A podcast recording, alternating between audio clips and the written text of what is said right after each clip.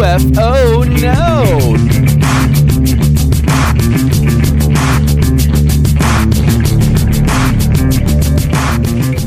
Hey, welcome to UFO No.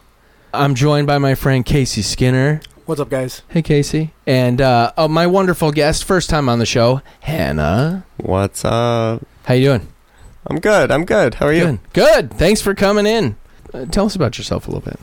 Oh, well, you know, I'm from Clarkston, Washington. I uh, I uh, do a lot of research on my own, and I'm uh, pretty invested in conspiracy theories in general. Yeah, Well, I think that's kind of a ridiculous term. I agree.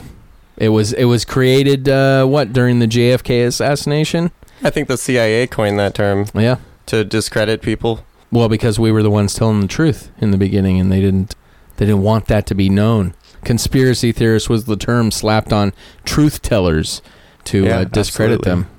So you are a what I like to uh, refer to as a day tripper or somebody who dabbles in psychedelics. Yeah, I do dabble. Yes, that is true. we're going to talk about theories that involve psychedelics and being in touch with possible alien beings or at least beings from maybe a parallel universe but clearly i would say extraterrestrial in nature regardless of where they're from Yeah. Yeah. I, I think that you could definitely um, have some encounters with alien beings. Uh, well, what happens, I think, in my opinion, is that you take these substances and it alters your perception of reality, right? Yeah. But it also changes your frequency to an extent. And I think certain alien beings exist on certain frequencies. So, you know, maybe maybe what's happening is you're you're vibrating at a certain level and you know you fill yourself with the right amount of love if you want to if you want to think about that. Like you know you're meditating under these substances which is generally what I do. Generally what I recommend people do. Although some people you know they go out and they they uh experience the world on these substances. That's great too. I'm not knocking that. Yeah but I think that if you if you meditate and you go inside your mind, then you can experience a whole lot of things that you would not or normally be able to perceive um, about yourself and about the um, inner workings of the universe. See, a lot of the times that I've uh, anybody I've talked to that's had uh, or they you know day tripper in a sense, um, they talk about how when they they go out, it's like an it's enhanced um, everything around them in a sense, but at the same time they can uh, open up. They literally talk about almost going into another dimension in a sense, and they can actually see these different things that are going on around them. Whereas I, I, I haven't done it much myself, so uh, someone like you, Hannah, that's actually been able to experience it multiple times. It's so interesting. Um, I do meditate, and it's so it just the power alone in that, just the thought of being able to meditate with this added is just so crazy. And the frequency you're talking about, I could totally see how that could Oh, it's really it's amazing. Experience something totally different. It's it's actually somewhat difficult to do, in my opinion, though, because you have to hold still, which is kind of difficult depending on what you're on. Let's be real here. yeah Okay, but like if you if you're on LSD, you know you have a lot of energy, so it's hard to just sit there and meditate, in my opinion. But it can be done. You just have to kind of force yourself to do it, Gotcha. in my experience. so calm you have to uh, you have to be able to control yourself more so on lsd than you would on another type of trip Yeah, well, yeah, it depends on what you're taking. You know what I mean? Because you take like a low dose of mushrooms, you can just cruise by in life. Everything's easy. It's not it's not difficult for your mind to handle mentally. Like you you take like 2 grams of mushrooms, you know, you're just going to feel pretty good.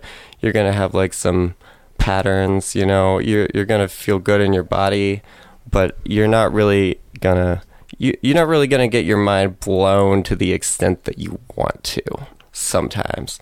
Like with some of these other substances, like, okay, DMT, for instance, you know, you take a very small amount of that and you're, you're blasted.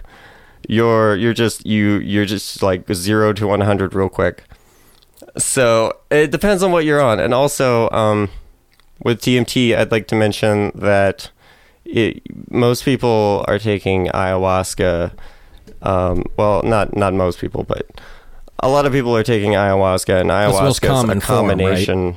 Yeah, ayahuasca is a the oral uh, way to take DMT. So a lot of people are taking that, and they're taking it with other things, and those other things are MAOIs, and those kind of calm your system down. Okay. That makes sense. A lot of guys also talk about like uh, how it's kind of a, a, a battle with your ego when you're tripping, in a sense. So like a lot of these uh, like bad trips, or you know, with quotes, bad trips. You know, different difficult trips, challenging trips compared to the more enjoyable, you know, flowy trips, in a sense.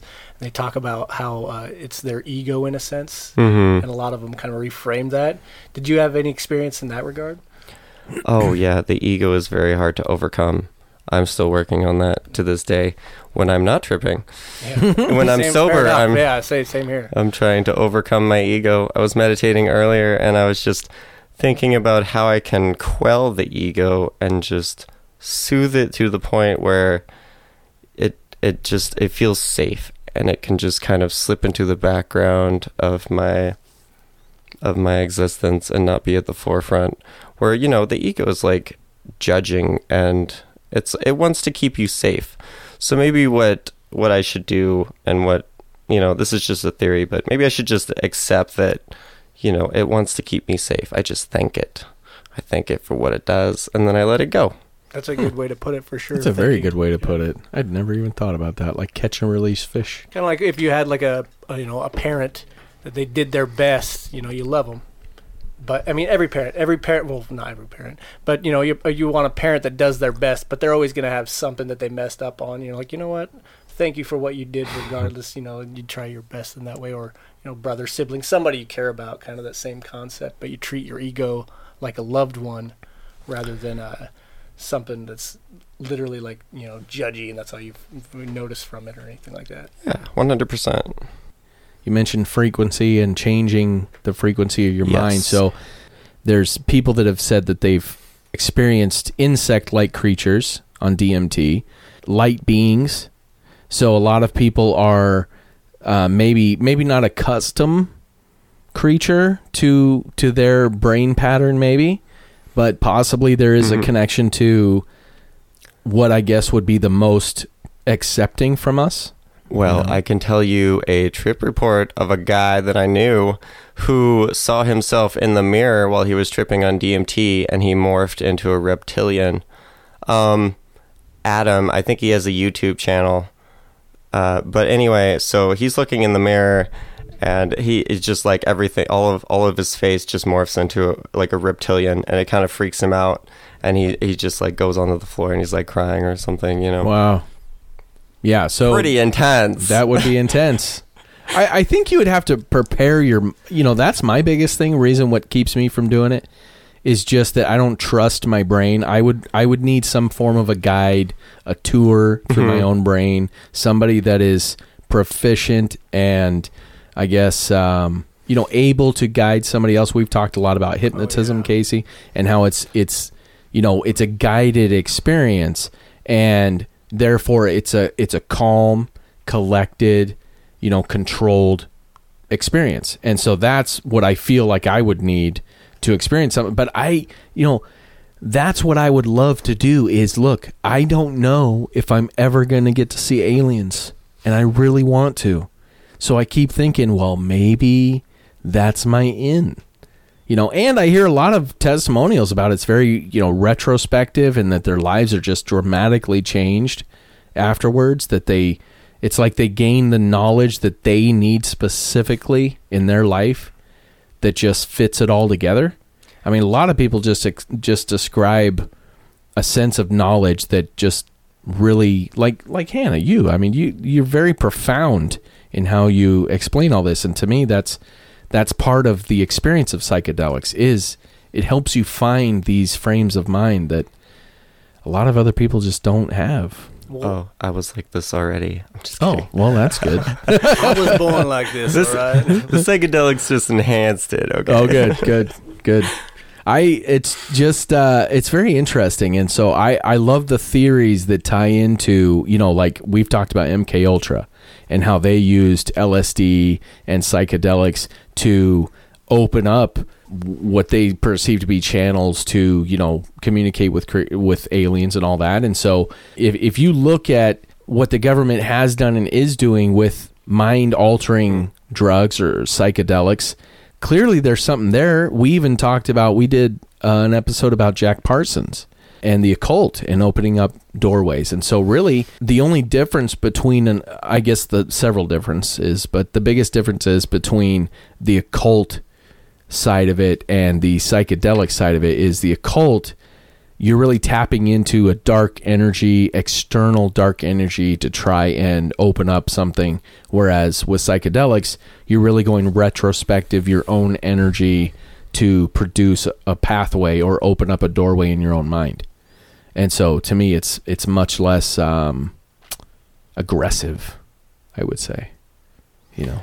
I'd like to to do more research on like this the the science of what's actually going on in the brain because I know they're using it for uh, you know the medical purposes as far as the psil- psilocybin mushrooms and DMT and they're kind of looking at that aspect and uh, knowing that it would be interesting to see if it even is just a slight chemical changes like most but anything that we we're all of our thoughts are just you know certain chemicals going off and then emotions that's all it is. So it'd be curious if it was just some sort of a uh, external uh, chemical reaction that you get when you specifically have that that you wouldn't necessarily have in just your uh, the the chemicals that you end your endochemicals the ones that your actual body is creating itself with with DMT specifically. Yeah. So I'm curious on if that's actually coming up with and uh, helping opening the doors or unlocking a frequency that does that specifically, or if it's uh, like you were saying, it's uh, just a, a key in a Yeah. sense. in my opinion, the MK Ultra experiments and the side effects that came out of the, that and the effects, simple effects of that, I believe you could easily describe as every alien abduction ever. I mean, all the side effects include implanted memories. I, well, I shouldn't say side effects. The effects of what they were doing led to implanted memories, alteration of DNA through memory regression. Uh, they even had this one where you could implant an idea, a very broad idea, almost like Inception, and the mind would create the specific details around that. And so to think about each alien abduction seems so unique, but at the same time so familiar. I mean, that could easily be one simple idea that they just template to everybody. And then, based on your own memories, your own experiences, and everything else, dictates all the specifics of that experience, huh? Uh, As far as hypnosis goes, you can absolutely do that. Mm, It's mhm. not. It's honestly not. Uh, I mean, a skilled hypnotist can absolutely do that on a consistent basis. now you Most add all in people. Now you add in psychedelics into that. Oh yeah, You know, now you have you know a solid experience. I believe that's called uh, re- regression hypnosis, something like that. But uh, I've actually thought about doing that myself. Uh, Yeah.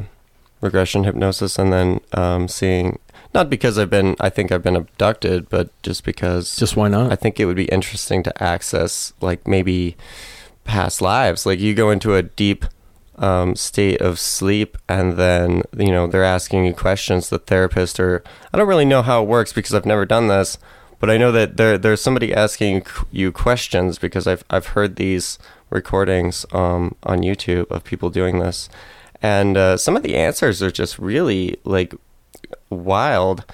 Um, and so I don't know it, but here's the real question: Is what is being created in your head is that from an external source? Was that is it real, or is it your brain making things up, like your imagination?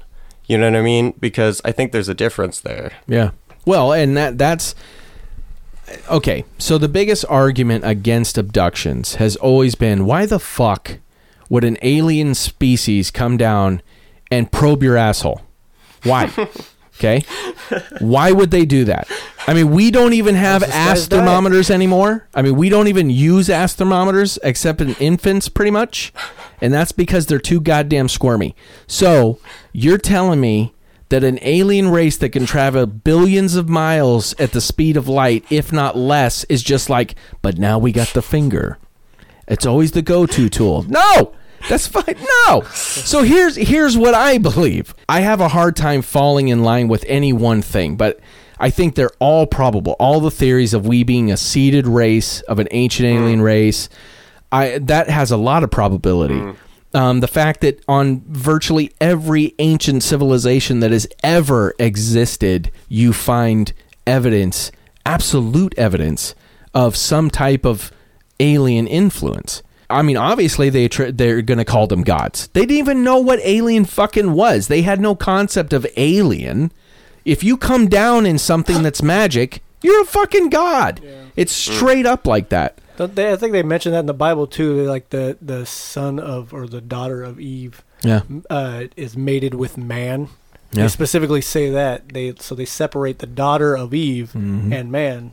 Yeah. So it's just like there's certain things like that you can kind of read. Exactly. And it's, it, it, I mean, it's in, that's in the Holy Bible. Yep. Right there. Holy But yeah, see, seeding, aliens seeding humanity, that's an Mhm. interesting concept, isn't it? Yeah. I think that maybe different um, breeds of aliens, alien creatures, um, kind of came together, and maybe Earth is like one big experiment, right? This is getting out there. Into I'm telling. deep Oh but no, no, you have no idea where we've If you been. think about this, Earth, Earth has a lot of variety of people Yeah. on it. Mhm. So maybe like each each type of person, you know, each um, uh, race of people has been seeded by a particular alien race. Like I feel like in China, maybe um, the uh, reptilians were most popular because of all the dragon, oh, you know, dragon depictions and Yeah. and reptilian depictions over there. yeah. I could just be talking out of my ass, but no, I. I it's mean just that's a theory. I, well, if you look, if you look at every ancient civilization, including you know Chinese dynasties, like you just said, they're influenced by something. Well, how Yeah. did they gain that influence? What what originally? I mean, yeah, you can go back to these dynasties, but it really doesn't explain why they chose those gods. hmm You know, that's that's something that I've always wondered is what what's the originator of all these gods? And if you look at a hmm. very simple premise, you know, in science and logical thinking, a lot of times the simplest answer is the correct one. So if you really want to uncomplicate things and just look at it as a draconian race that was the originators of everything else that spawned all these other alien races that, through their seeding programs. That what if they were the original you know crusaders of the galaxy that went forward and spread their seed like we're talking about like we're originators of that idea okay? And what if they already did that? And we're part of that. I mean, there's there's a lot of um, there's a lot of actually government officials that have said that we're a we're actually a part of a big galactic alliance that is made up of what 50 something different alien races that are some are in alliance with others um, and that earth is like you just said is kind of like the great social experiment of all of it. If that's the case now you have the also the theory that if you take the biblical stories and, and almost every religion talks about a holy deity that cast out a son or a daughter or or some offspring to be on earth for a time and then also the heaven and hell thing of lucifer being cast out well if you take that into literal terms of some ancient alien race coming down and leaving their reptilian offspring here to create a race on this planet, which is us. Now they're going to come back and pick up their offspring and do whatever they mm. want, you know, whatever. If that's the case, okay, so to tie into psychedelics, in Sumerian structures, there is a bag that's seen with most shaman, and they believe that it was psychedelics, and that's how they communicated with Oh, They're yeah. gods. Yeah. that could explain why we have such a disconnection with our if you want to call it a higher power mm-hmm. is because we have forbid psychedelics Oh yeah, I totally agree, agree with you. To be honest, I think that uh, what there was an ancient drink called uh, soma, I believe. Oh, Soma, yeah. and and it, a lot of people speculate what was in soma, but it was some sort of entheogen mix, and so there, it was it was like the elixir of life, and people took that, and um, I think what what it was is it was a psychedelic of some kind or a, a mixture of psychedelics, and so they take that and then they they realize that humans are basically immortal. And so that's why they call it the, you know, the elixir, the fountain of youth, elixir of life, you know, whatever they call it. It's something like that. quantum entanglement it's not even a theory anymore now it's actual science fact now it's, particles are generated interact and share the same space you charge them and when you separate these particles it doesn't matter how far the distance you can communicate with these two particles so as long as they're actually created in the same space. Correct. So they have to be created in the same space. So what they're saying is they're saying that, you know, because they've also seen a lot of crystal worship throughout a lot of these ancient uh, civilizations. You know, the fact that they had crystals everywhere and they worship them for all these different reasons, healing properties and all kinds of things. The crystal But- skull. Exactly, crystal skull. So what if the theory of this quantum entanglement is true and that's how they communicated and then also with using um, psychedelics could also put themselves in this physical space you know i like these ideas i've talked to i don't know if i've talked to you casey about now this is crazy but i want to do this is take the spirit box experiment and a ouija board and put them all on video and audio. And that basically gives you four channels to quote unquote the paranormal world.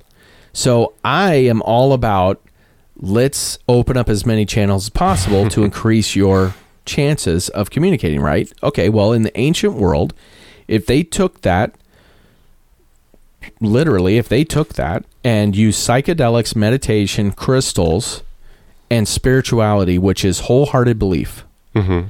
you combine those are four channels of communication. So you have the maximum potential to communicate with whoever the fuck you want. Now, if you incorporate that into what, what we know now as, as science, which then would have been just magic of communicating with crystals, but it's science. So if you had a race that already knew that, that had, a, let's say, a hub, a crystal world, I don't know, okay, the the uh, uh, fortress of solitude, and it was like an operator board for all these other crystals around the universe.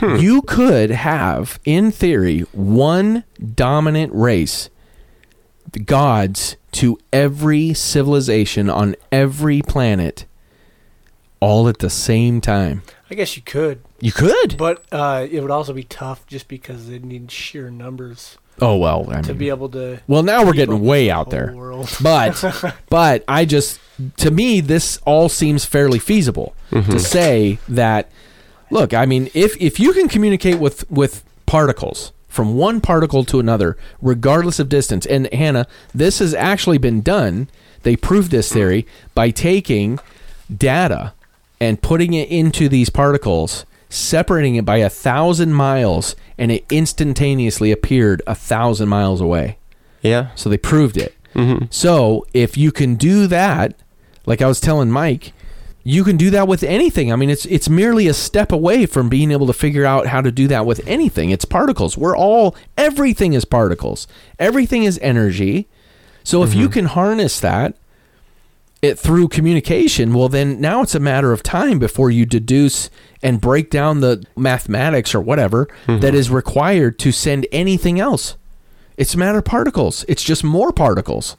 Do you know data's a certain amount of particles? Well, we're a certain amount of particles. So if you figure out how to move that many particles instantaneously, mm-hmm. there you got it. Teleportation, motherfuckers. So I just think that you add in the psychedelics to this, anecdotal evidence isn't necessarily valid unless it's validated by thousands of people. Mm-hmm. You have civilizations that have validated this. You have groups of people like yourself that are validating their experiences with communicating with clearly other things.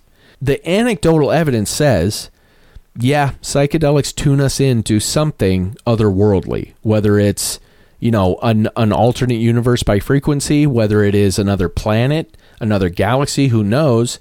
But how either way, that's one form of communication. Now, what if we had the whole puzzle?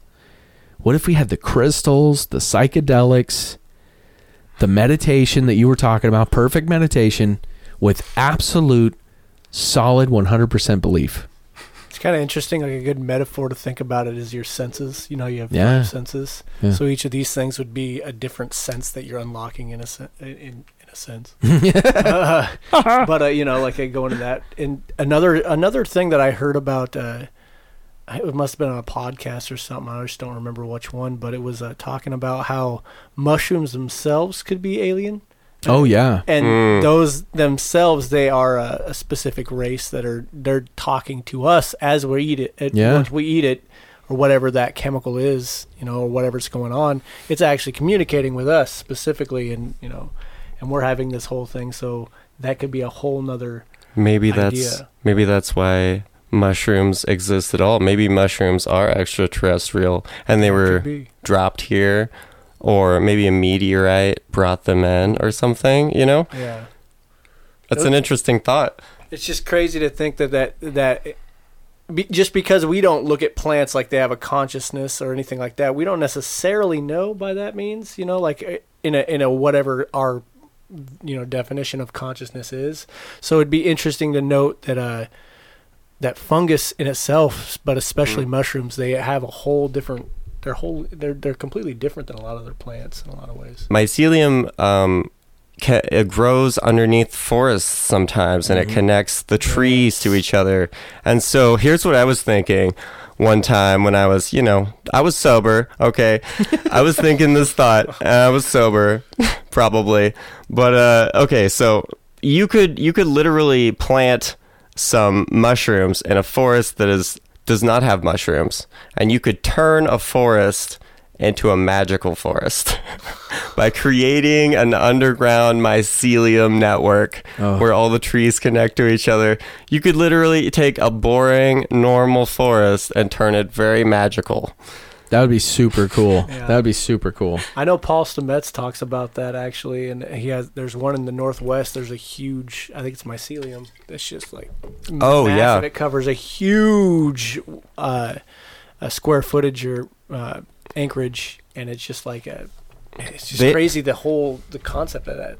They have unear- unearthed some very huge masses of mushrooms, Yeah. and I just like mind blowingly huge. I think it's very interesting. I I love the idea that uh, the concept that some of especially mushrooms that's that seems very valid that a lot of bacteria and fungus could definitely be otherworldly because of the fact that I mean we have things come out of space all the time that land on our planet especially back if you look at you know what appears to have been massive strikes on the moon at some point i mean look at all those craters. Clearly they didn't they weren't naturally formed by not being impacted. You get the fact that the moon doesn't have an atmosphere.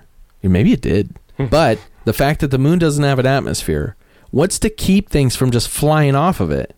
You know at a high enough rate of speed it's gonna break orbit and it's gonna catch our orbit and therefore fall in. So Yeah, if that's the case, you're you're gonna have some form of what what could have been. You know, if you if you perhaps the moon did have some kind of vegetation or Mhm. life on it. Maybe it was uh, mycelium. Maybe it was something similar to that. A network that at ground level was, let's say, in a closed loop, and because of all the impacts.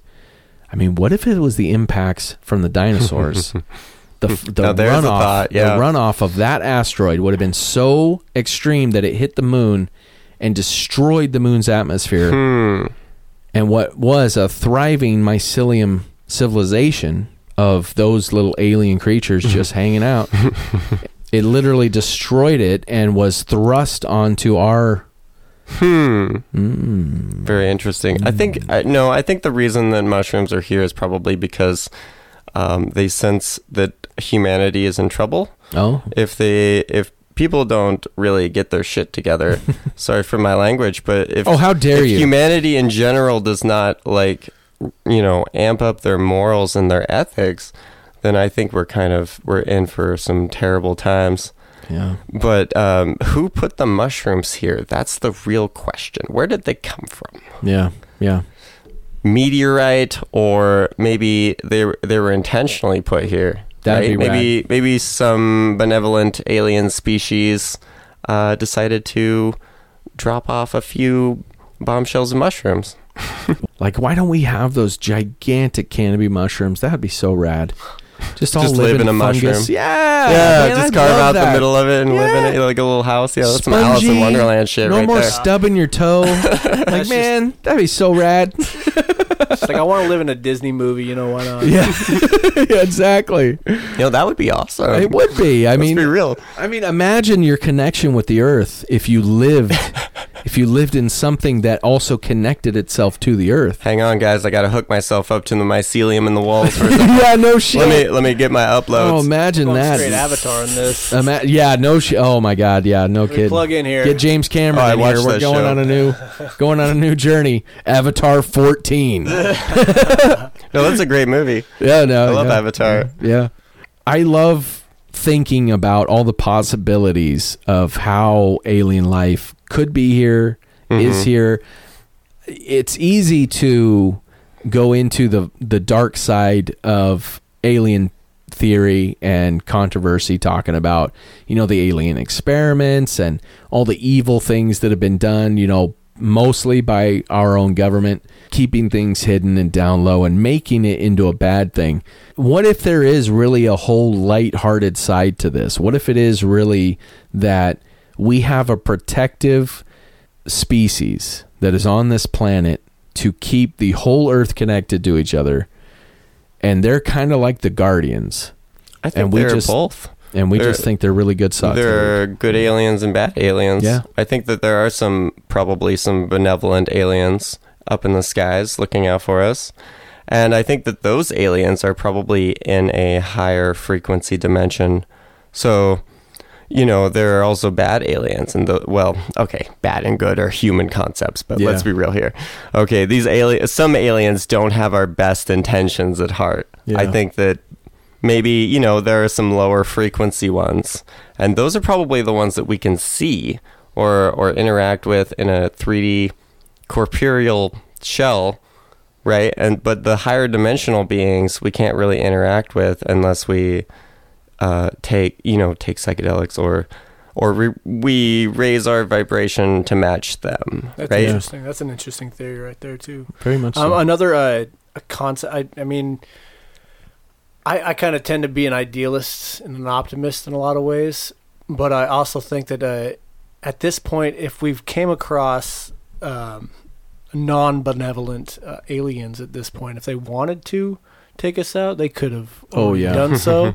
so unless unless there's something that we're specifically getting them in that way, it's uh, I tend to think that we've actually, you know, there, there's been aliens around, but they've been much more benevolent because of the fact that we're still here. In that, if that makes any sense. have you ever listened to David Icke have you Uh, ever listened to him talk Some of the stuff. interesting guy Oh, thinks that uh, the the Illuminati is kind of controlled by the dark forces, i.e., the reptilian species. Uh, And some people, um, okay, so there are bloodlines, um, the royal bloodlines, and these people ha- um, interbreed within their own lineage to, uh, you know, further their bloodline. And they don't marry or, um, you know, have babies outside of their lineage. And so basically, what it is is these people are, okay, this might sound strange, but I, think like that, strange. I think Yeah, that they could to us. potentially be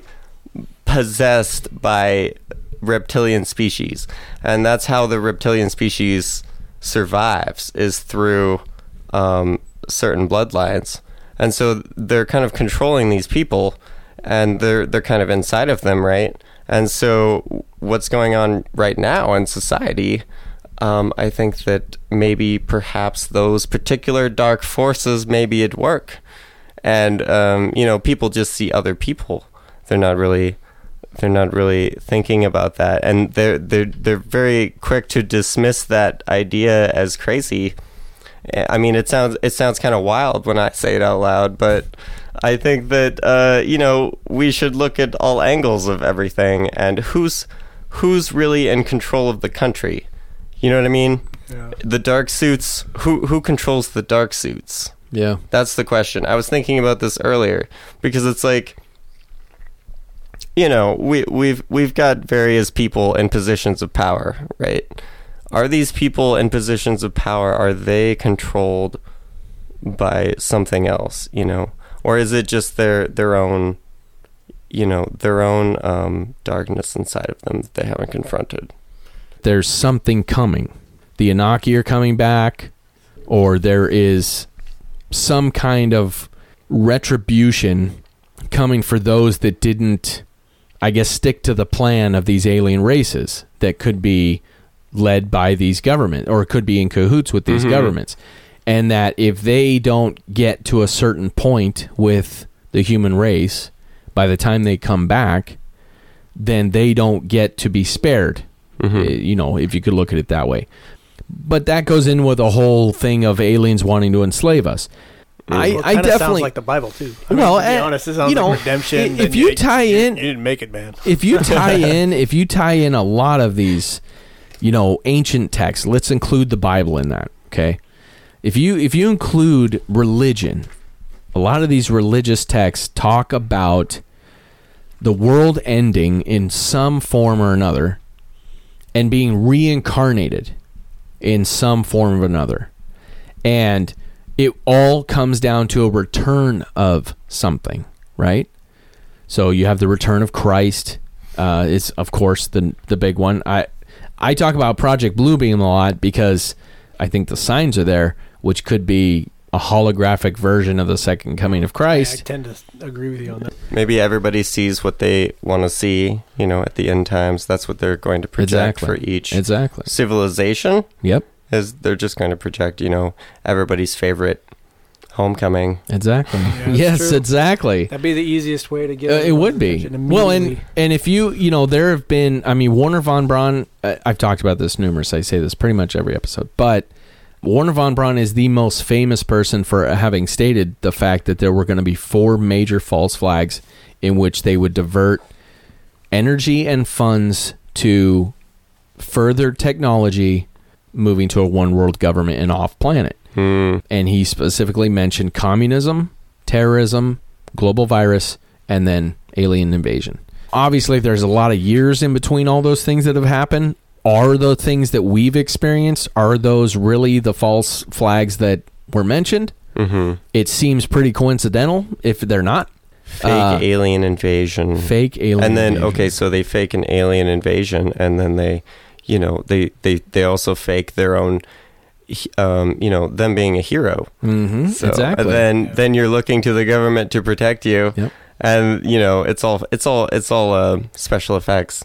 Well, But basically It's they Hollywood. Yep. yeah basically the government wins against the supposed aliens, Yep. and then now everybody you know it's for their own agenda. Absolutely. Yeah. So in our last episode, we talked about uh, the links between SpaceX, Space Force, NASA, and this thing called Starlink. Secret space program. Yeah, We it's not secret anymore. It, it is on it. Not so legitimately it is legitimately the eighth branch of the military now. U.S. Space Force. Oh, wow. it's a thing. Hmm. So Oh yeah, actually. not only that, but SpaceX launched as of July 30th, they or June 30th, they launched the most advanced GPS for the US Space Force. So it's official. SpaceX is working with Space Force and NASA. If you look at their his agenda, which I love Elon Musk, so that's probably my downfall. But if you look at what his agenda is, he wants to get to Mars. Okay, so that's moving off planet. And he also has this plan to release 62, at least 62,000 satellites to create what's called the Starlink constellation. Okay, it's a constellation that, as what he claims, a worldwide advanced internet. And I think that's a lot for just advanced internet. If you had a constellation of satellites, 62,000 satellites, you could legitimately cover with that space, I'm sure, cover the planet in some form of a grid at least, Mm. you know, to be able to The for 5G sure. Absolutely. grid. Like they- they Absolutely. kinda spread out over a certain pa- Yep. yeah, a certain area. I could I could see it that way if it was yeah. yeah, it makes sense. I think throwing in Neuralink honestly would have been smart too because Hmm. Even though he doesn't necessarily talk about it in that way, it's in a sense it'd be constellations, but in the human mind. you Well, know? certainly, I mean Neuralink over each each human mind would be a star. Neuralink is very interesting because if you look at what it's capable of, down to its fundamental basics, it's capable of repairing the brain, but then at its extreme, it's capable of creating telepathic communication because he's saying you would have instant access to information and communication. You wouldn't have to use your hands. You think about talking to somebody, you're talking to somebody. You wouldn't need to use your mouth. So what what what's a common thing that people describe in alien abductions? Somebody was talking to me, but their mouths weren't moving. Hmm. Okay, so what if they have certain simply found a way to externalize Neuralink, to Bluetooth it into your brain? What if they've what if what if they have absolutely found a way to not only have Neuralink to where you can communicate with somebody else with Neuralink, but what if you can change the frequency in which you're broadcasting with Neuralink to match a brain's frequency? I think people have to be very careful with how far they go with technology. Oh yeah. Because te- technology almost hijacks the human abilities, don't you think? Yeah. When It can. you I agree 100%. It certainly can. when you when you don't use your brain for math, you're using your phone for a calculator. Mhm. You know what I mean? Like you're kind of that's that's a simplistic um, you know idea, but I think that uh, people you know they could lose a lot to technology if they're not careful. Yeah. Does does AI really have our best interests in mind? You know, it, it could make our lives easier, or it could make our lives very hard Yeah. or it, it could just take away from our abilities because you know there there's the idea of like cyborgs and people having implants and you know I think that's a very cool thing. I don't I wouldn't mind like a cyborg arm myself to be perfectly honest with you, but it, it's like do I what what parts of myself am I really willing to give up for technology? Like maybe maybe I want to be as real as possible. Uh, by the way, so what you're going to do is wait for this to vibrate, and it's going to tell you when it's on. And then as soon as it vibrates, just start token. Isn't that beautiful? Isn't that wonderful? I thoroughly enjoy it. Oh, I love vapes. I love you're talking about ego. You know, the fact that you mentioned ego. That's a big thing. Somebody that can guide someone appropriately, somebody that doesn't have any bias towards what your results are going to be. Somebody that can say, "Well, look, it's it's not about what I want for you. It's about that I'm here as an anchor Mm. to let you experience what you need to experience." Simple as Shamans. that. Yeah. Yeah. You know, I shamans or yeah. whatever. But on on the subject of guides, though, Yeah. um, there's also a plant guide when you take certain psychedelics. So you take them and you'll see, uh, you know, Mother Ayahuasca, and she's kind of like a guiding spirit. And so you're not totally lost when you take these. Sometimes things get really dark when you're in deep, and so Mother Ayahuasca will show up and kind of guide you out of that and show you the path to healing almost Wow, if that cool. makes sense. Yeah. That's really cool. That is cool. He was mentioning, you know, that he would like to try these things. Me and him kind of think the same way as like it, it a little nervous to do it on our own, you know, like like for me, you know, I I just don't trust my own brain, so I would absolutely want and need somebody there to I to just guide, know my you know. ego Mm. in a sense, and it like I would be up for the mush. I would be up to do it regardless, but um, I just know that it at least have some sort of ego check quite a bit, which would be needed. Honestly, you know, like, Well, it's not always harsh. Don't get me wrong. You can have very fun trips too. I think that you know, there's not. It's not without its um, positive aspects, and just that you can enjoy it. You know, it's a, it's it's. People are kind of scared of it because they think that um, it will be too much for them, but I think it's it's kind of important for some people to take them. I don't think that it's that everybody should just take psychedelics. I think that it's it's a huge thing. It's it's um you know, it's no small thing. People should be very careful with them. I don't I don't recommend you just dabble with large amounts and expect to be perfectly sane afterwards. Yeah. But you know what I mean? You know what I'm talking about? yeah, yeah. Oh yeah. Well, there's there's even evidence of, you know, back in the MK Ultra experiments of people absolutely losing their minds.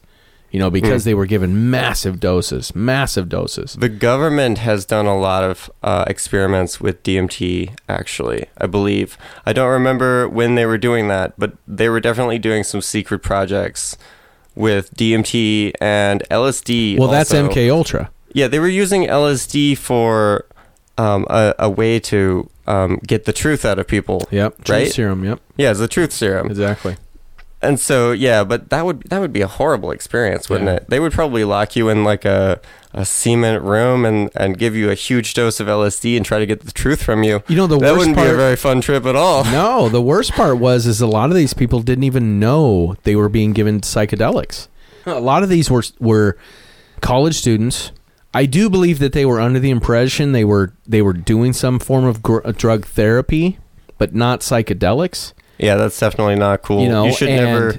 yeah, they were brought into labs and they were given huge doses, and then they were being asked, "What do you see? What do you see?" There's evidence of a number of things that they were trying to accomplish, uh, such as super soldiers to enhance DNA, enhance abilities, then to enhance cognitive abilities such as telekinesis, you know, um, telekinetics, all those things, and they were using mind altering drugs without any science based research to unlock capabilities in the mind, where at the same time, they were in some cases just unraveling the mind, just absolutely unraveling the mind. Like you said, that's the dangerous part is you really got to kind of know like dosing is a is a big important factor in that. You got to know dosing.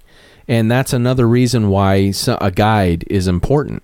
Tying back into these alien experiences, if you look at abductions as simple, like I, I was saying earlier, this the simplest answer, you know, if you take what's happening now with Starlink, what's happening with Space Force, you look at an alien invasion. Now let's look at an alien invasion.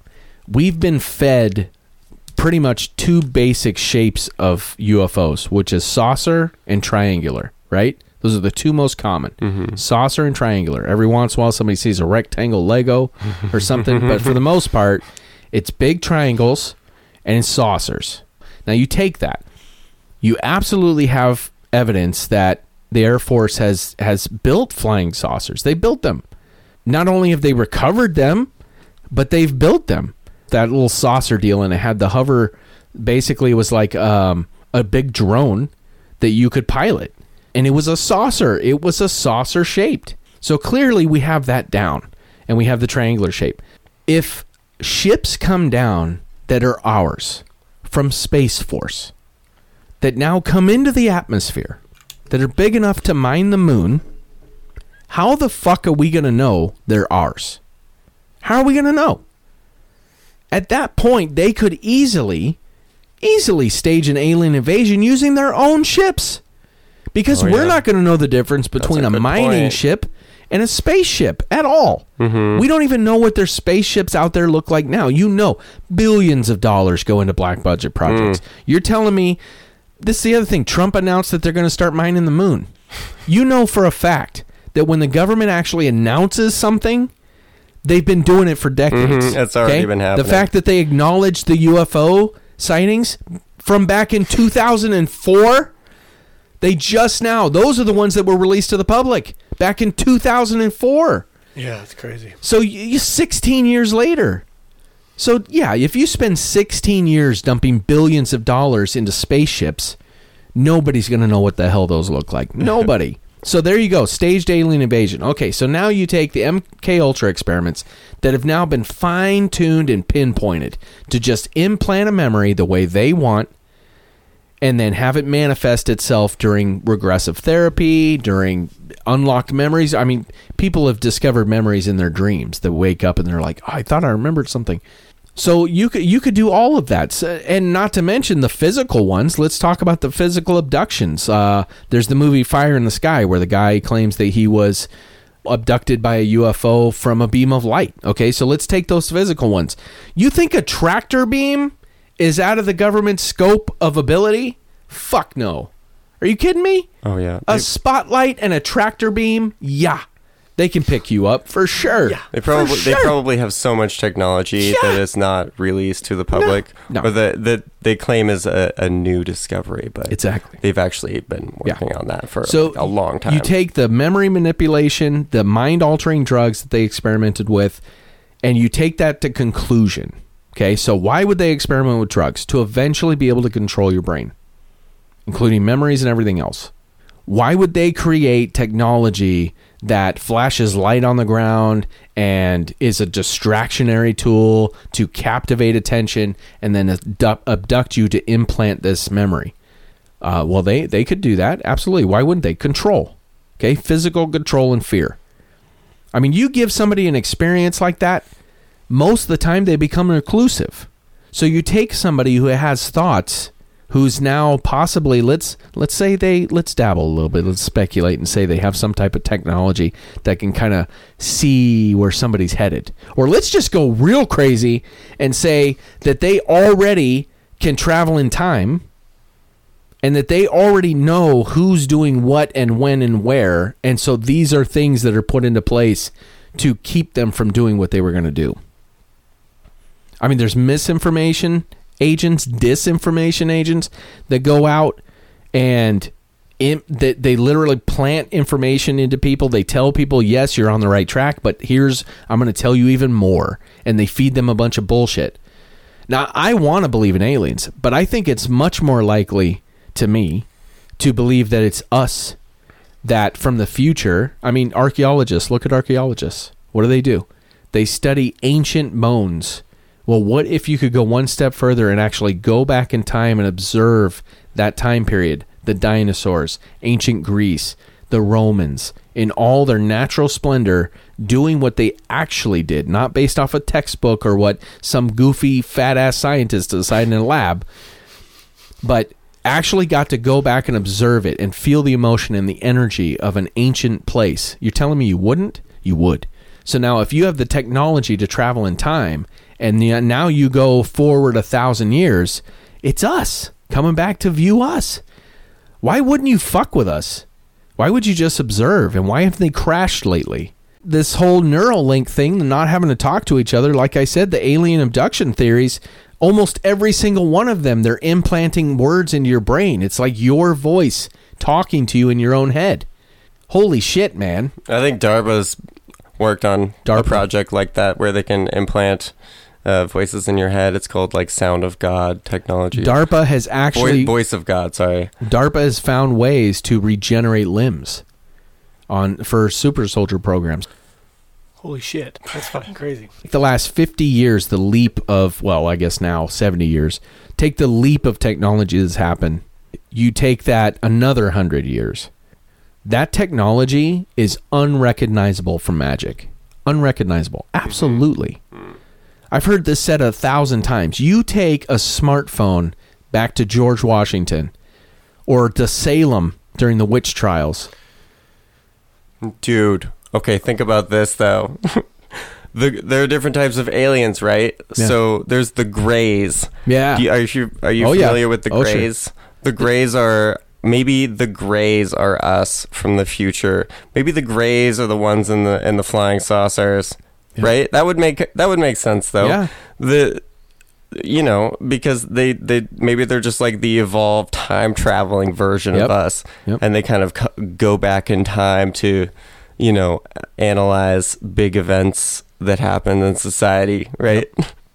Well, there's uh they they have officially been able to hybrid skin with some type of other material to make synthetic skin that is really really strong. That is wild. Okay, so now you take that one step further and you take the fact that you don't have to communicate with your mouths anymore, the fact that you spend the majority of your time in zero gravity, so therefore you don't need bone density. Humans naturally start evolving into a smaller stature because you don't need as big of a bone structure. You still use your brain a lot, mm-hmm. so that never shrinks. Now you you have you have straight up the aliens exactly how they're described. What if we went back and we met with Eisenhower? We were the ones that said, "Look, here's what's going down. It's us. So we're going to need you to make sure certain things happen. We're going to need to make sure that you throw the human race off the trail by making it out like it's aliens from an alien race, but it's us. And we need to continue this technology because, like me and Mike have talked about this, what better way to advance your own civilization than to go back in time and to drop off technology at periods of time where they can start to actually utilize it. Okay, so if you look prior to 1930s, we we were in combustion engines. We we still had no concept of anything else. We had just moved out of steam.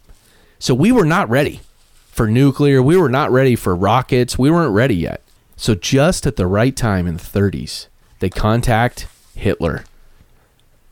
And all of a sudden they give him te- technology because guess what? He was the most formidable force in the world at that time. So if you have a warring race that wants to find the dominant alpha race on a planet and you have the Germans who are rampaging and they already had technology well above everybody else, you're going to give it to them. To me, it, it- the simplest answer for me is instead of an alien race traveling billions of miles to get in touch with us to simply observe, it makes a lot more sense that just as we do now, we are curious about our ancestry. We're curious about who we are and where we come from. Why would that ever stop? Why would why would that ever stop? You're never going to be able to actually observe an ancient race unless you can do time travel. So if you can, I mean, dude, I know I would. I absolutely would. If if you're just told, okay, here's I mean, there's a story way back. It was a radio play that was people travel back in time to the dinosaur. This is actually part of the butterfly effect. Um, that they travel back in time to the time of the dinosaurs, and these scientists had built a path, and they had specially scientifically studied this direct path to make sure that nothing destroyed in this path had any relevance in the future. So therefore you could walk on this one path and not destroy anything that was meant to live, right? So you didn't impact the future. One guy stepped on a butterfly or some type of insect that he wasn't supposed to by walking off the trail, and they come back and the entire world is different. An easy way to make sure that doesn't happen is from the air. You do not, I mean, the prime directive of Star Trek do not interfere. They observed the fuck out of civilizations. You know they did. They were voyeurism as shit. But they didn't interact. So what if they're doing the same thing? What if I mean on a galactic level you can understand why that would be important to not disturb uh, a species because uh, it would it would uh, affect the natural progression. But nothing's natural about the progression that's happened in the last hundred years. Maybe there was a bunch of douchebags, like Mike likes to say. You know, maybe there was some kids that from this class they came back. You know, the teacher was like, "Okay, guys, don't mess with anything," and these kids were like, "Fuck that, man! We're gonna go down. We're gonna fucking torture some cows, and we're gonna fuck with this guy, put our fingers in his butt." And then all of a sudden, Roswell, because they crashed and they were dumb. They just want to put the fingers in the butt. I, I mean, it seems to be a going trend amongst aliens, man. I, don't, I don't know. I didn't. I, I'm not the one that decided anal probing. We even talked about in a previous episode. We talked about Mike coined it brain queef ghost theory. I said, well, you know where ghosts come from? It's from improper angle. When they do the anal probe, it creates an air bubble that travels to your brain and rests in the frontal oh lobe, God. and bink, you see ghosts. no, no, you don't. No. I think there are so many possibilities. I mean, look, if you, I think it's funny how people that believe in a in a deity, one deity created everything. It blows my mind how people that believe that also can't believe that there's an alternate theory. Mm-hmm. To me, that's outrageous to think that there's one deity out there that's like, "I love you all, Mazel Tov." You know, I go mean- about, do you? Not to be an asshole, No, but go. I feel like religion kind of closes your mind a little bit Uh. to other possibilities, just because you're you're you only have one source of information. I'm not I'm not dissing religion. I'm just saying from my personal observations, that seems to be the way that it goes. Yeah. And so people are quick to reject things that are outside of their their uh, you know their source of information, their main source that they believe is is the correct source. Yeah. Mhm. Oh, I, I agree. I, I think if you are open to the possibility that all things are plausible, at least that way you can observe the evidence from an unbiased opinion is what I think. You know, if, if you take it that way, if you if you say, well, look, all things are possible, so let's look at the facts. The facts are there does seem to be alien interaction on some level from astronauts observations in space to what we've seen of what appears to be craft to evident government cover-ups of if nothing else reverse engineering at the least they have come up with scientific theory that are they are unwilling to release to the public that has allowed them to create technology that's well above. So if they have not been influenced by aliens, then these motherfuckers are smart enough to have already come up with a scientific fact to have created this technology that we consider so advanced it could have only been alien. So perhaps what we thought was a, a dull period in the 1930s, 20s, and 30s was really a booming period for science because maybe they made it a lot further than we could possibly imagine. They've opened up all kinds of portals and and things that we, we can't even imagine. I mean, there's there's so many weird testimonials that come out of whistleblower government officials that talk about, oh yeah, there's not only are there bases on the moon, we've been there for a long time. And not only did, you know, Jack Parsons open up an occult portal, but he died and so therefore couldn't close it. You know, like there's all these cra- and these are coming from government officials that acknowledge this shit. That are saying, "Yeah, it happened." So, do you think that the mushrooms could have been a, a gift from uh, our own our our, our own uh, future selves? Oh, dude, that'd be Hmm. so rad. Why wouldn't you? I don't know. Like here's the personally single. wouldn't. I'm I mean, saying. it, I mean, imagine imagine mycelium as a key that you drop to a race that says, "Here is your answer to everything. Now figure out how to use it." What if that's the real technology? What if nature? What if Earth? I mean, look at Earth's energy by itself. I mean, I am a firm believer in energy. I believe energy. If if there is a God, it is that of energy. Okay, and I firmly believe that if there is a is something to be learned, that what what if that's the ultimate technology is Earth itself, and that we have lost the meaning of it and externalized technology. Whereas, I mean, look at ancient ancient writings and stuff where they talk about magic, talk about real energy, real magic, dark magic, light magic, the ability, people's abilities to do things. They believed in that shit. So what if magic was just the harnessing of energy, natural energy? I mean, you could talk about, you know, maybe it's um, the, you know, the whole airbender thing, the element steel, you know, and like, but really it's just harnessing energy. Simple as that.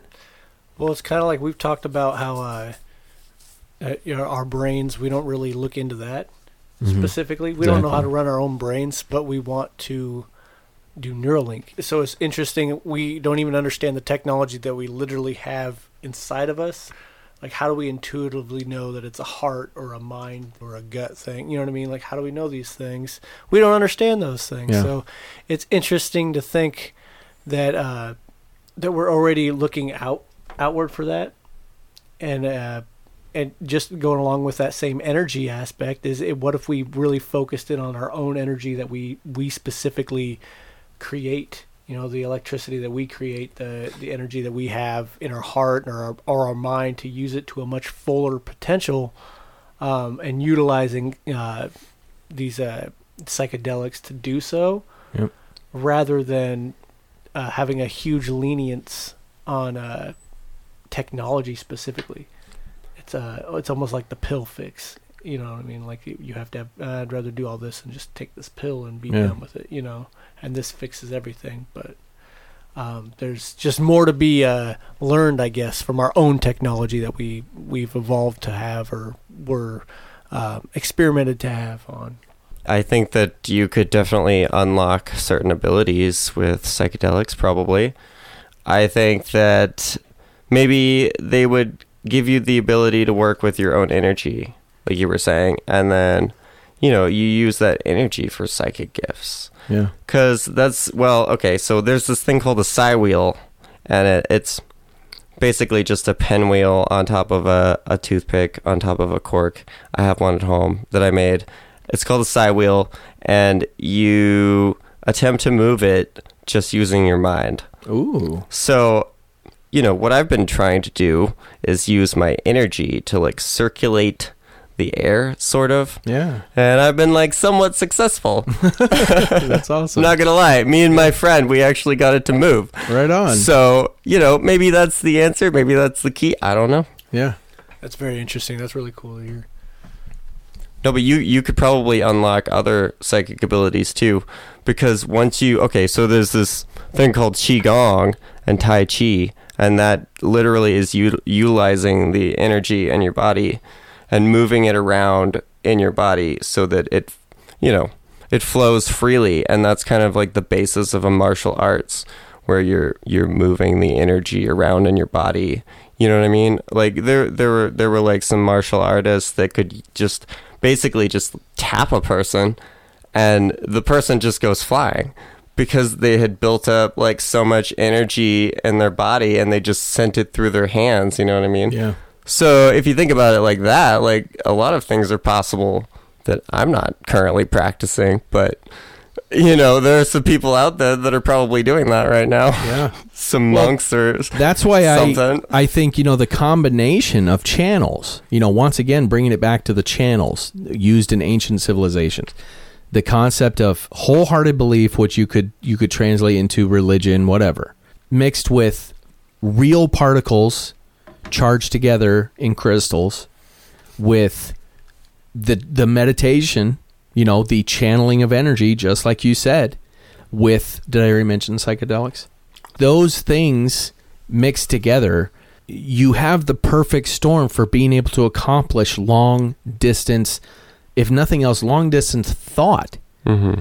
Now, if you have a way through technology or or energy or some means to harness that thought, that quantum entanglement theory, that's you're you're transporting data, which is actually more physical than thought. so do you think telepathy is basically quantum entanglement to some extent? I do. I think just like we all are particles, if you have, you know, you can take everything from the whole concept of like great minds think alike when two people have the same idea at the exact same time, or when people finish each, other's sentences, or have the same dream, or whatever. Uh, twins being able to feel each other's emotions and shit like that. What if it is just a matter of the particles are charged the same way? and that that creates that connection. So if that if that's true, everything that has particles, which is everything, if you can manipulate which way it's charged, so if you can have a way to charge particles, I mean, holy shit, man, you could weaponize that. You could you do all kinds of shit by simply learning how to charge particles a certain way. So it. if What so, are you, the government? yeah so basically so what i'm saying is like if if i if i know how to i mean i don't even know if this is possible but if if in my brain if if it's you take the idea that we are in full control over us our bodies then if you knew how to charge your brain a certain way to match your charge then yeah i could talk to you in your brain maybe maybe just like spending time together with another person, right? You're Exactly. like a partner. Exactly. You know, you're always with them. Yes. People tend to sync up. It's maybe as that's simple as that. Basically That's what I, I mean. I don't know. I that's why I think to discredit this. I mean, it was one thing, you know. I mean, yeah, you hear about it, you know, worshiping crystals, talk to aliens. Well, of course, when you put it like that, you fucks. Of course, it doesn't sound real. But if it's a simple matter of the particles are charged the exact same way in which they are relaying the exact same data to each other, then man, all things are possible if that's the case. I mean, it's now it's like I said, everything's made up of particles. Everything's made up of energy, negative charged, positive charge. So now it's a matter of science to get that to work. I think that quartz in particular can hold energies. yeah. So, you know, or data in general. Like there the crystal skull, the belief is that there's a, a monk soul when the monk died, he transferred his consciousness into the crystal skull, which I thought was very fascinating. Wow. So it and then you think about it, I think that there are some sci-fi movies out there that where they make um, discs that are basically Oh, yeah. quartz. Yep. I, I don't remember what this is from, but I remember that I've seen it in a, in some media somewhere. Yeah. So the, there's like these crystal discs, and they're like quartz, right? And that's like the way to hold information is on the quartz. But I guess you'd have to be like kind of an advanced species. Like you'd have to have some advanced technology to even be able to read I mean- that, right? Maybe I mean- that's the point. yeah, but look at look at uh, CDs. Okay, look Yeah, at CDs, are kind of similar, aren't look they? at look at CDs to a nine uh, a 1900s individual. How the fuck is it reading that? It's it's a mirror that has data on it, read by a laser. Like what the fuck? you just got to have the right technology exactly. to read it, See, right? that's really so. That's that's why to me I don't discredit any of this because of the fact that, of course, what we can't possibly imagine or fathom is going to seem like magic, but to somebody who uses, I mean, microwaves for fuck's sakes. You're telling me, you're telling me you talk to somebody in the 1870s and be like, yeah, so you put a half a steak into a door, punch in about, I don't know, two minutes, Was it you who was and you got me? yourself a meal. And they're like, what? What? You don't have to build a fire? What? You don't have to get the bed chamber? What? Yeah, nothing. Chamber. Like, uh, you know, it's going to blow their fucking mind to think, like, wait a minute, you don't have to go hunting? Wait a minute, you don't have to fi- have a fireplace? What the fuck is electricity? I mean, they'd still have to hunt because they'd have to have something to microwave. Don't break it down too much, Casey. no, but I'm just saying, like, I mean, obviously, you would have to describe your entire civilization to even understand what a microwave is. So all I'm saying is, to somebody like, uh, like, like the I, the smartphone thing is, you you take a smartphone back to the 1800s, you're being executed for for witchcraft.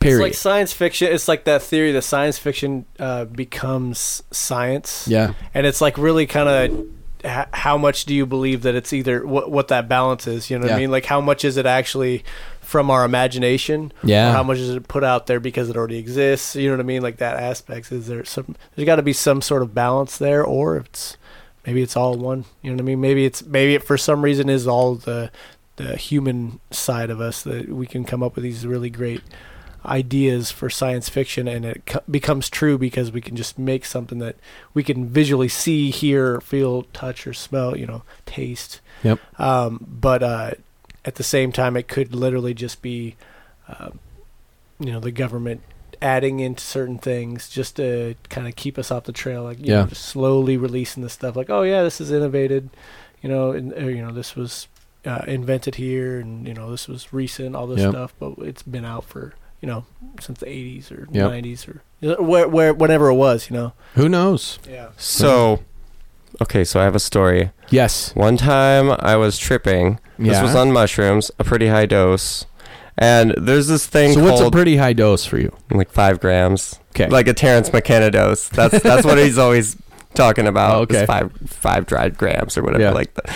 So anyway, I'm tripping and uh, um, I'm like pretty deep into it. I have this thing called a mindfold where it just blocks out all light. So I'm I'm not looking at anything. I'm just looking inward. And there's this thing called the Akashic records.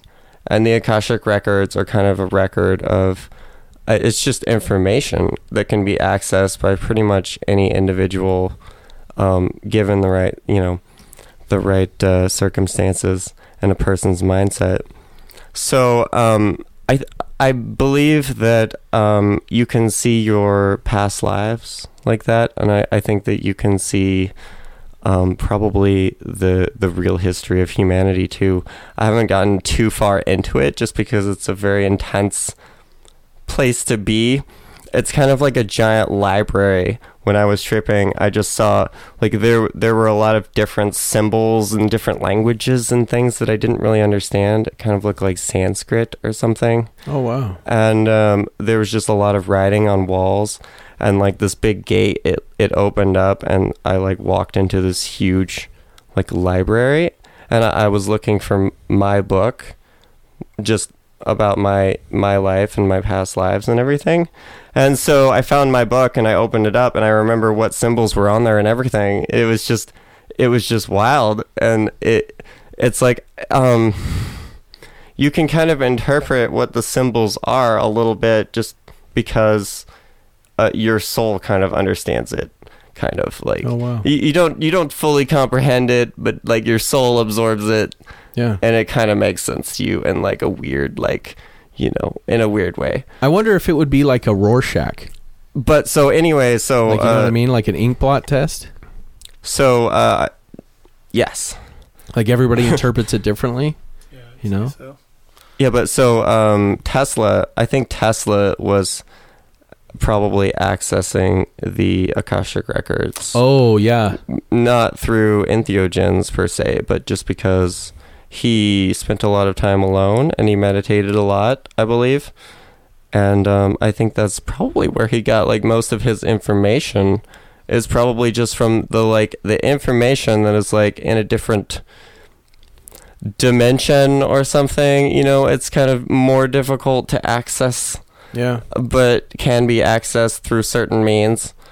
You know, I think that that's uh, that's probably you know like technology is probably hijacking that a little bit with like Neuralink, because people people run to technology all the time. It's like you know the comforts of life, but uh, you know I think that people already have like some abilities. Like people can probably be psychic on their own. They don't necessarily need technology like Neuralink. You know what I mean? Does that make sense? Yeah, well, and it could it could take away from your natural ability to sense, feel.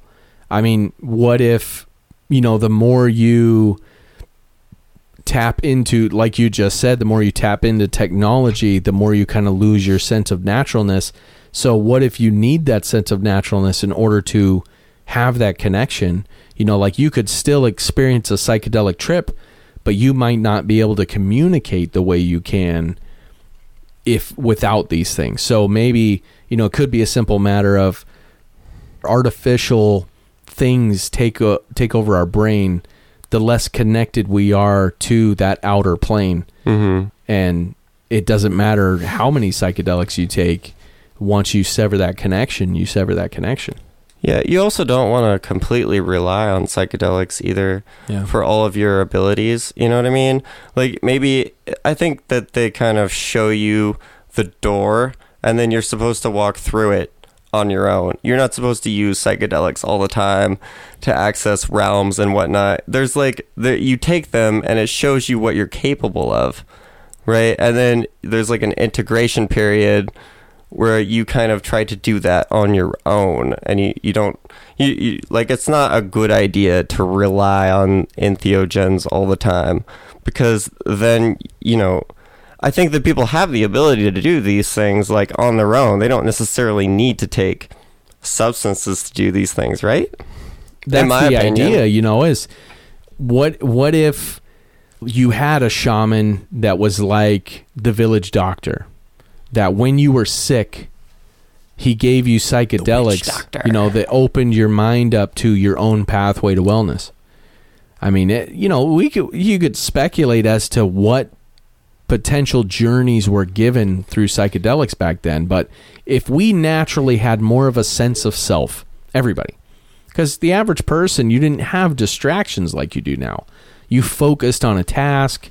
You know, most people had to work on something, whether it was their house, farm, job, career, politics, whatever it was. It was it was uh, it was a full commitment to that, and generally you were born into it. You know, you didn't switch around. If you were born a peasant, you stayed a peasant. You know, if your father was a blacksmith, guess what? You were a fucking blacksmith. So you didn't you didn't have the option to bounce around and not become skilled in one thing. You either did or you didn't survive. So if you take that concept of wholehearted, full body belief, I believe in the power of belief. Yeah, maybe belief is the key, right? You got to believe one in yourself. Yeah. But there's so much social programming in people's minds. I think that people are told, like from an early age, that they can't do certain Exactly. things. Like you, you can't be psychic. It's Yeah. impossible. People follow that route, yeah. And you know that's a that's a perfectly reasonable thing to do. That's a very logical, sided, mm, you know, thing to do. But you know, there are two halves of a person's brain, so Yeah. you know, use the left and the right side. Maybe that's the key too. Yeah. I mean there's there's a lot of possibilities like I said. To me, I think the power of the energy the earth has, the power of the energy we have means a lot more. And even though I make fun of the whole ghost thing, I really do I have my own thoughts on the fact that ghosts might not be deceased. You know, perhaps or maybe it is. Maybe it's just energy signatures left over. Or maybe it is. Maybe it really is people tapping into something. Maybe there's like this energy that I don't know. I, I think about sometimes about this technology that what if you could pick a frequency of a time period? This is going way out. What if you take a frequency of a time period, let's say 1820s, and it was a frequency of that time period? I'm just spitballing. You could replay that energy signature that's not something we can see because obviously we're at a different frequency. But like you had said, certain brains they're charged a certain way.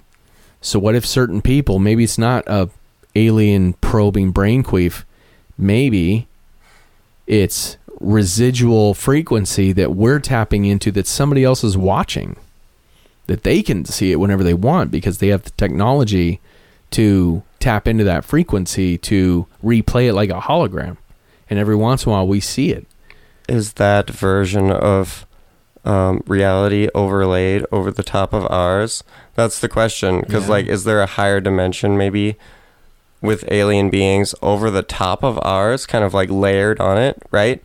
Well, yeah, the multiverse, the multiverse theory. Mm-hmm. I mean, this is a big thing is uh, that all energies or all universes exist simultaneously, but I think it's a little bit more complicated than that. I mean, the experiment that they used to show the multiverse theory was they launched, I believe it was electrons, they launched electrons into a particle separator, and when the lights were on, it went through certain spaces. When the lights were off, it went through different spaces. So what they did is they turned the lights on, sent the particles off, and before it hit the pathway, they turned the lights off, and it still went through the one that it wasn't supposed to with the lights on or- or with the lights off. Now you're thinking with prisms. Yeah. So that's how they explain that there's two separate universes. You know, one in this where it's dark and one in that where it's light. So, anyways, it was very interesting. But you're talking about one very one very very small set of an experiment there, which is light and dark. Okay, now you take space and time and experience and energies put out by us. I mean, imagine, you know, this concept of an angry ghost that now is like perpetually angry, you know, and poltergeist and all that shit. Um, well, what if, what if it's one step further? What if, yeah, we are putting energy out into the world at a constant rate? You know, negative, positive. That has an effect on our surroundings and therefore our past and our future. You know, so it changes the multiverse. Maybe it changes the tone of what we're doing. Clearly, our decisions do. Hmm. So I don't know. I mean, I just think Like there's a a, lot. subtle, energetic influence. Yeah. I mean, look, if, if if you can step on a butterfly and affect the next 500 years, then what's to say that the uh, entire energy of every human on this earth is directly affecting the energy of the future and the past? Not just consequences and global warming, but I mean, legitimately, if it is a multiverse where time is in a constant loop, and so we're always re-experiencing. I mean, yeah, we're in a linear the way we perceive time, but what if time isn't really like that, and we're continuously living the same thing over and over and over again? Well, that energy is going to dictate where you Mhm. go. repetitive Yeah. emotions and movements and I don't know. I mean, that's that's going really, really deep. Yeah, no, but with with ghosts though, I think that's a that's a pretty good theory because uh, what's it called? It's when they're they're like tape recorder ghosts and they, oh, they kind the of like uh, repeat the EMFs. the the same movements that they did like during life. Mm-hmm. Like um, I used to be really into ghost shows. Me I'm not gonna lie to you. Me too. Oh, I The was. Ghost Hunters. oh, Ghost I was. I was balls deep in Ghost Yeah. Hunters. Yeah. No, I, I was way into that stuff, and so like some sometimes these they they would think that these ghosts were kind of like you know doing the same things that they would be doing during life Yeah. when they were alive. You know, I think it's Exactly. an interesting thought. Yeah, I just I think like I said, I mean, you know, I I think we as humans love to give things fancy names cuz we want to sound smart. And so to sit there and call it oh it's uh uh, what are they uh, uh what do they call those uh you know where you see you see a physical being. hallucination. yeah, that too. I don't know what it was called. A full body apparition. That's what I'm Oh. thinking. Mm. You know, that's a really fancy term for I saw a mist that looked like a person. Okay? orbs. Yeah. We like our labels. man. Yeah. I mean, I mean, just imagine if you could send your consciousness into the future or the past. It's not even you physically. You could send your consciousness into the future or the past. What if we're seeing us at a different frequency, experiencing a different time period, and they had a glitch? Just like we experience lag in internet. I'm just going to give you a, a fictional situation. I've decided I want to see what 1920s America looks like. So I go back. I'm way in the future, and I go back into 1920s as energy, my consciousness. It's not me, it's my consciousness. So now, like an avatar, I can pick whatever I want to look like an orb, an apparition. I can be whatever I want to be. Maybe it's that we look like something in the past or the future, but like I said, the glitch makes us show up all of a sudden in the present as something full body apparition, mist, orb, whatever. Who knows? Wasn't there a story about Native Americans and they were they were looking out to sea and a bunch of ships came in and they didn't understand what they were looking at? Yeah, they saw clouds moving. Yeah, I was thinking That's about that story it. recently. Yep. Yeah, but I, I forgot what the whole context of it was. But anyway, they didn't understand what they were Yeah. perceiving because they had never seen it before. They had never seen a ship with sails. And so all they saw was what looked like a low sea level storm approaching. And it was sails, white sails on the horizon. Because, I mean, what do you have to reference? I mean, if you look at ancient texts, let's take the Bible, for instance. I love to use this story. I don't know.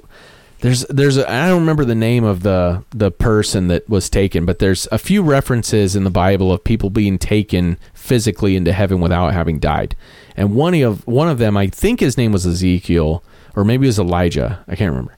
Um, not Elijah Woods. Uh, was taken in the Bible. They describe it as being taken by the finger of God. Okay, up into the heavens. Now you take that concept of thinking about how big a God is, thinking about what looks like a finger coming down. What if he was taken by a UFO? What if he was taken by a tornado and simply launched four miles away? You know how long it took them to, you know, get four miles, and and why would they? Why would they look? I mean, most most civilizations and villages didn't wander because you were in possibly moving into somebody else's territory.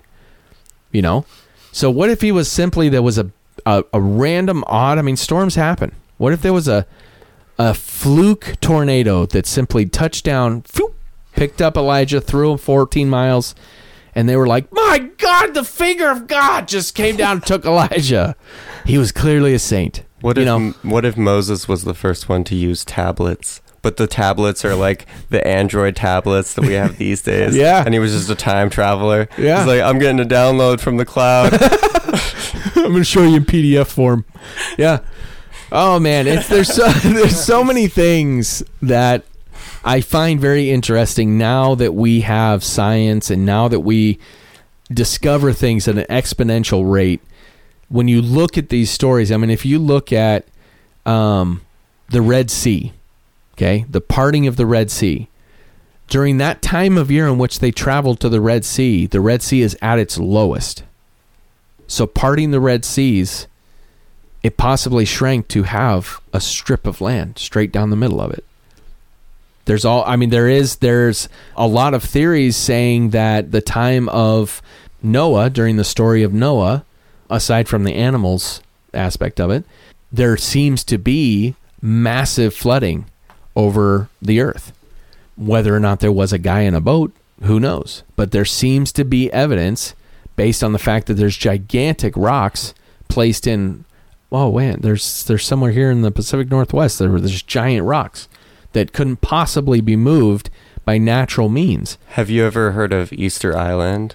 oh yes The Easter Island heads. oh yeah Those are those are really unique. They, yes I, I think that they were carved by the people there, but they do look very extraterrestrial. yes to be honest, very much so i don't know by a giant alien civil race a, a civilization that those could have been giant paperweights And then you know, there was like here's a collection of our bobbleheads in in Ancient Aliens, they talk about um, advanced alien technology that can move Yeah. big hunks of quartz. yep And so, you know, that's how like a lot of the civilizations were built was Yeah. through uh like like maybe like a little gun or something that you could just like point at some rocks and it just takes like a big hunk out of it. yeah And uh, you know, maybe it only works with like certain materials or something, I don't know.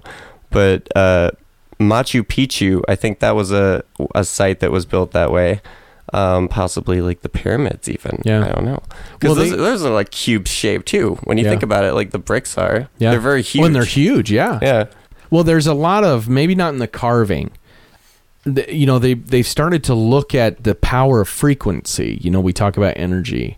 So if you get a group of people, let's take thousand people, and you have them all focusing on a thought, which is moving these stones, and everyone's got a specific stone that they have to move. If you focus on the energy, the frequency, and then tones of voice, Mm. what if they were singing? What if they were chanting? Sound What if they were technology. exactly? Yeah. So what if being able to harness the sound coming out of your body Hmm. mixed with amplifiers that could have been anything from giant horn shaped things. I mean, it, it could have been anything. But I mean, like I said, to me, I don't think it's it's crazy at all to think that ancient civilizations had more of a handle on natural energies that seem to us now, even though we love to think of ourselves as advanced. Hmm. we love to think of ourselves as others as primitive, but but maybe they were so in tune with the natural energy and natural power of the earth and humans that we could do things that we can't possibly fathom now because we can't do it without the technology. What if we have progressed to a very evolved state before, and that was Atlantis, Yep. right? And then the fall of Atlantis and Oh, all yeah. that happened, Absolutely. and we kind of like lost the technology. Maybe Absolutely. it's a thought. Oh yeah. I mean there's you look at the fact that almost every ancient civilization and site is matched with as a constellation and no two I mean they're they're all pointing. They're all points of energy, the ley lines. I mean you Mm-hmm. you can possibly show that it could have been a coordinated event almost. There, You know? there are like energy centers all around Yeah, the world. exactly. I know that there's one in Arizona. Yep. Uh, there's just like, and a lot of people relate those energy centers to chakras too.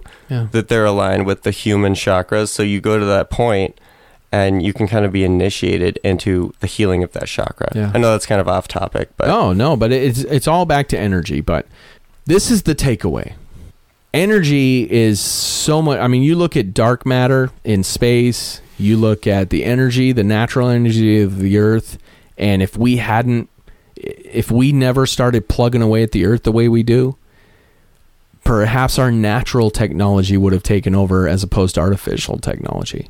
You know, who knows what the mind could have been capable of if we hadn't have externalized everything. You know, what if we had kept developing technology that was based on our own capabilities as opposed to a device? You know, and like you just said, Hannah, what if these ancient civilizations, that's exactly what they did? I mean, you don't need a fancy external phone to do something if you have the power to do it.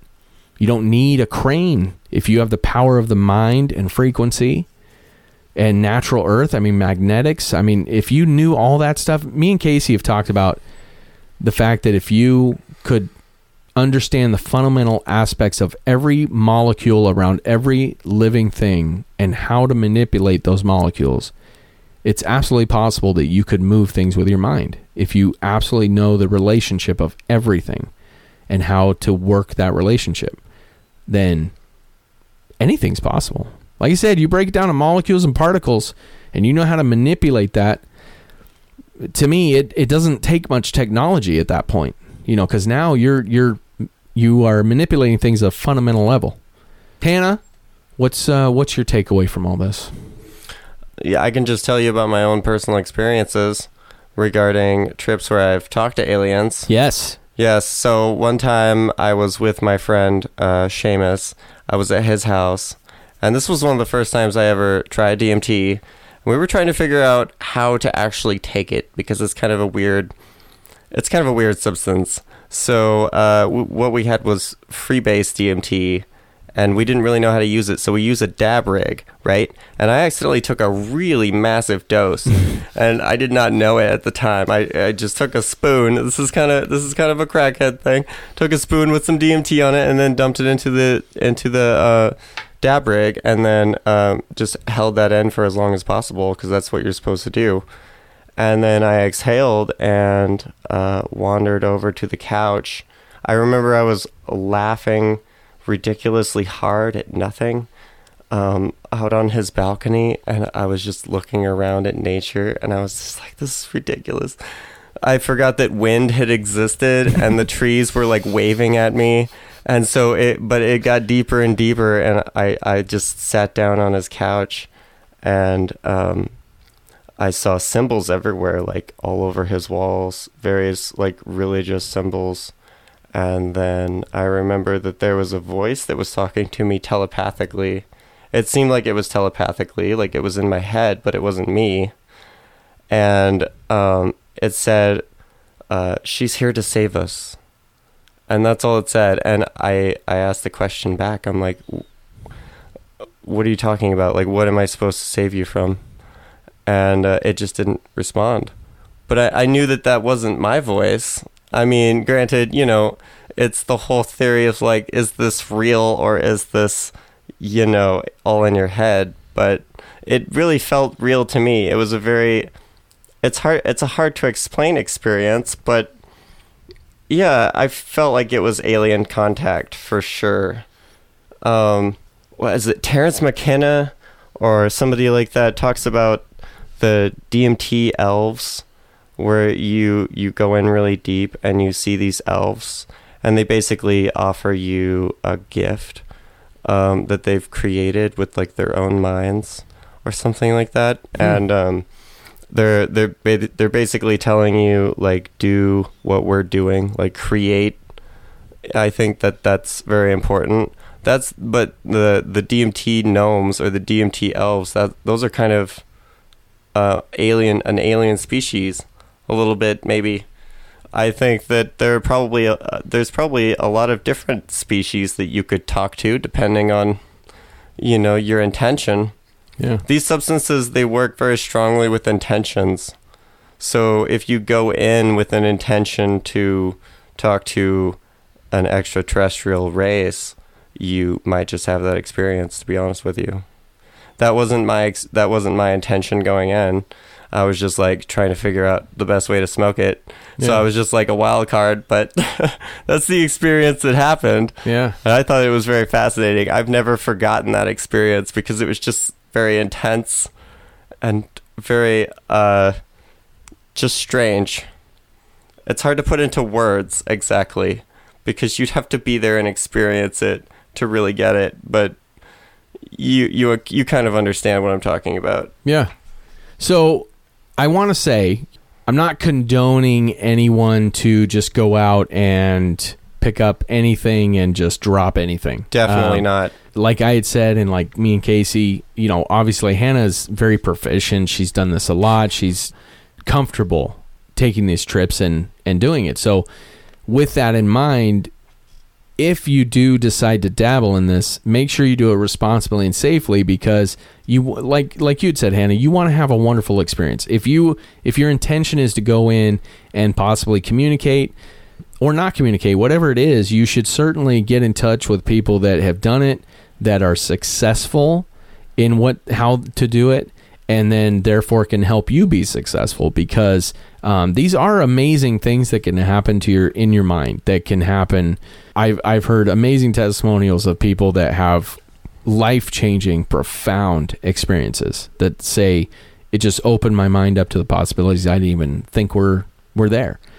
And then as simple as communicating with possible beings from another world. So um, it's all over the place, but I think it's something to keep in mind is that if the government was dabbling in these things to possibly open up pathways and portals to another world or for communication or control, I think there's something to be said for that. Have you ever heard of Alexander Crowley? Oh, yes. Yeah, he was experimenting with opening portals and talking to the aliens known as the Greys, Yep. I believe. Yeah, he's an interesting guy. Very dead now, interesting. yeah, he's uh, he started a whole movement uh, that this guy Jack Parsons, who is the founder of uh, rocket science, basically was a complete believer in. Uh, but he took it a whole another step and and did some See, crazy you, shit. you also have to be careful with psychedelics while you're tripping because there are definitely like malevolent beings that um, don't have good things for people. They they like to trick people. There there's these um, entities known as the jesters, and they like to mess with people while they're tripping. That's been my experience, and it's kind of a shared experience too, because from what I've heard, other people see the same things. Same with all of the entities in DMT. That's why it's kind of you can kind of like recreate the experience almost, uh, which kind of gives like some credence to that it could be like a real a real thing and not just like in your head. You know what I mean? yeah, exactly.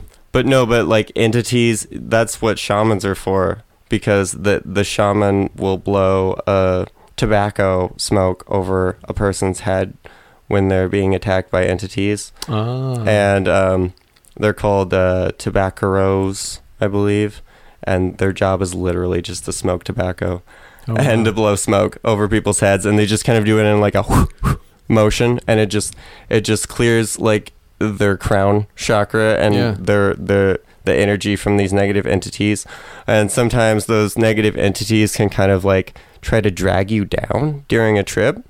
So it's very important to protect yourself if you do take this. I know this sounds like pseudoscience. If you go into the into the trip with an intention of being protected, I think that would be good too. I think that would probably be good enough protection. You don't necessarily need a shaman. You can be your own shaman, but you just have to know what you're doing. Because like me personally, I've taken ayahuasca and I've studied the cultural traditions of taking it and um, just tried to be my own shaman. So I actually got the tobacco. It's called Nicotiana rustica, and you it's it's it's basically the sacred form of regular tobacco. It's it's pretty interesting, and then you just you know you you make the, the cocktail yourself, and you just uh you just you're you're your own shaman, and you just go in real deep. Some people need to do that. I think that for some people it's it's a good mind opening experience. I I don't recommend it for everybody. You have to have kind of like a a pre predetermined um like it's your destiny to take these kind of because like some people are just very inclined to take entheogens. If you haven't noticed, I feel like some people it, they the entheogens almost like find the person. you know what I mean? And for other people, you. Like I think the right way to do it is probably just through meditation and just doing it the way that a monk would do it. But that takes that takes so long. Yeah. It's such a process to like get to altered states if just, you know, normally just in a in a sober mind state. It can be done. And I think that's the ultimate goal is to be able to do that without psychedelics. Yeah. But for some people, like I would not have I would not have awakened at all. I would not be on a spiritual journey if it weren't for psychedelics. I remember the first time I took psychedelics was with one of my old best friend and um, she was really big into LSD. And so I got really big into LSD. And um, yeah, that is just a mind expanding substance. And you don't even know it. Like, I always expected that there was actually like a spiritual world, you know, like that, that it really did exist, but I didn't know for sure. So when you take these substances, it's like my confirmation was there. And I, th- I feel like I almost take that for granted now, to be honest with you, because it's like I'm like used to the spiritual world. It's not like as exciting as it used to be when I first took it, which is kind of sad. Sure. I really should not take that for granted, but yeah, it's interesting for sure. Well, spiritual world or alien world, whatever it turns out to be, take your time and uh, do it the right way. But it's it certainly seems to be a valid connection to something that is not us. Like I said, I th- I think it's a a valid, plausible theory to think that we could be in touch with alien races or beings from another world. Hannah, thank you for being on my show very much. You're very welcome. Wonderful having you over. Casey, you as well. Thank you. Thank you, man. Remember, keep an eye out for the uh, crazy aliens. Watch out for the government. They're shisty bastards. Don't trust them. It's been a pleasure. Don't do it. Thanks.